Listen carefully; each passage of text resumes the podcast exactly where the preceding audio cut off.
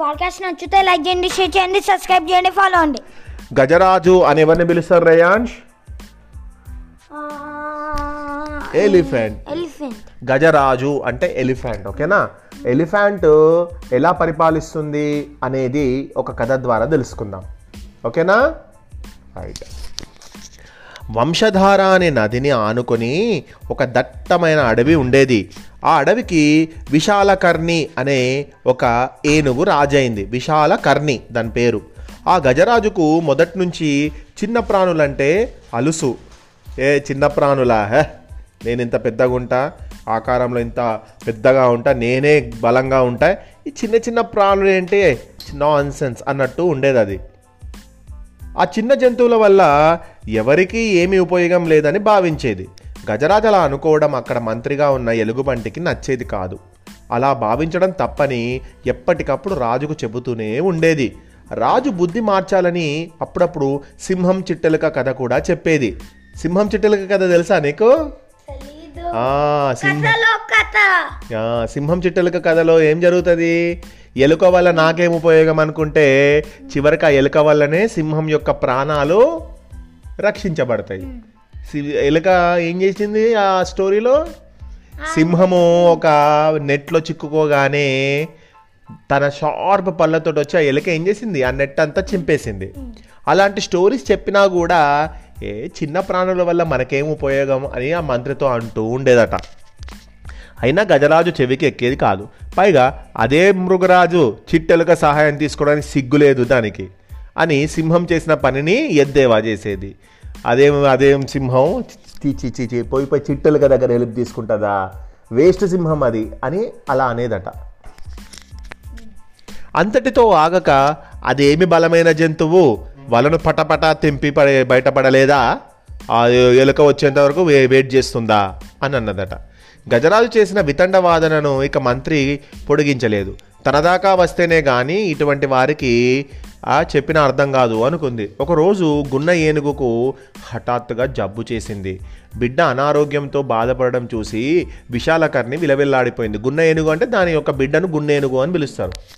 వెంటనే ఆస్థాన వైద్యుడైన కోతికి కబురు పంపింది. ఆ కోతి ఆఘమేఘాల మీద వచ్చి గున్న ఏనుగును పరీక్షించింది.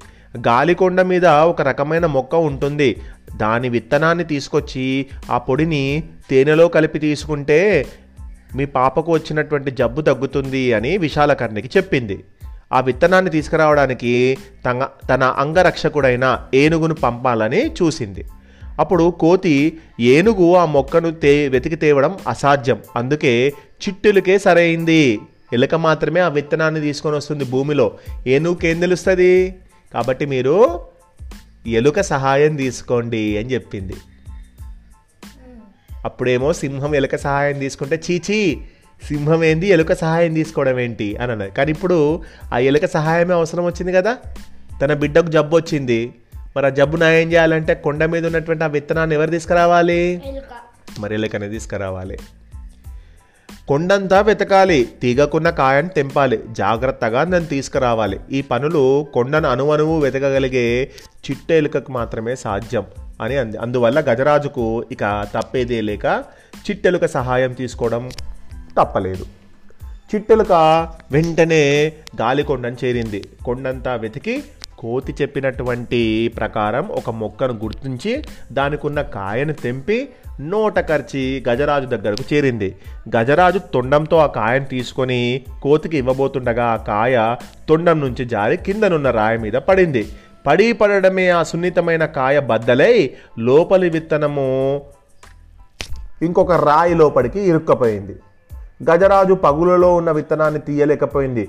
అయ్యో ఇప్పుడు ఇలా ఇంత కష్టపడి తెచ్చినటువంటి విత్తనము రాళ్ళ మధ్యలో ఇరుక్కుపోయింది కదా అని కంగారు పడింది.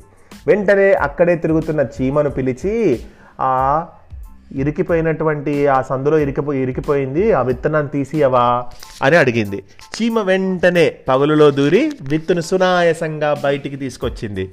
కోతి వెంటనే వైద్యం ఆరంభించింది. కాసేపటికి అనారోగ్యంతో ఉన్న గున్న ఏనుగు లేచి నిలబడగలిగింది. గజలాది ముఖం ఆనందంతో వెలిగిపోయింది. వైద్యానికి సహాయం చేసిన చిట్టలుక చిన్న ప్రాణ పెద్ద ప్రాణ? చిన్న ప్రాణి. మరి చీమ చిట్టలే చిట్టి చీమనా పెద్ద చీమనా? మరి వీటి యొక్క సహాయం అవసరం వచ్చిందా రాలేదా? మరి చిన్ని చిన్ని జంతువులు అంటే ఎవరికి ఇష్టం ఉండలేకపోయింది అప్పుడు గజరాజు. కానీ ఇప్పుడు గజరాజుకి వాళ్ళ వల్ల అవసరం వచ్చిందా లేదా? కాబట్టి చూడ్డానికి చిన్నవైన వాటి సహాయం మాత్రం చాలా గొప్పదని అనుకుంది అప్పుడు. దానికి బుద్ధి వచ్చింది ఇక అప్పటి నుంచి విశాలకర్ణి చిన్న ప్రాణులను తక్కువగా చూడడం మానుకుంది. అందరినీ ఒకే దృష్టితో పాలన చేయడం అలవాటు చేసుకుంది. గజరాజు మారినందుకు ఎలుగుబంటి చాలా సంతోషించింది. ఇంతటి చక్కటి కథను రాసిన వారు బెలగాం భీమేశ్వరరావు గారు.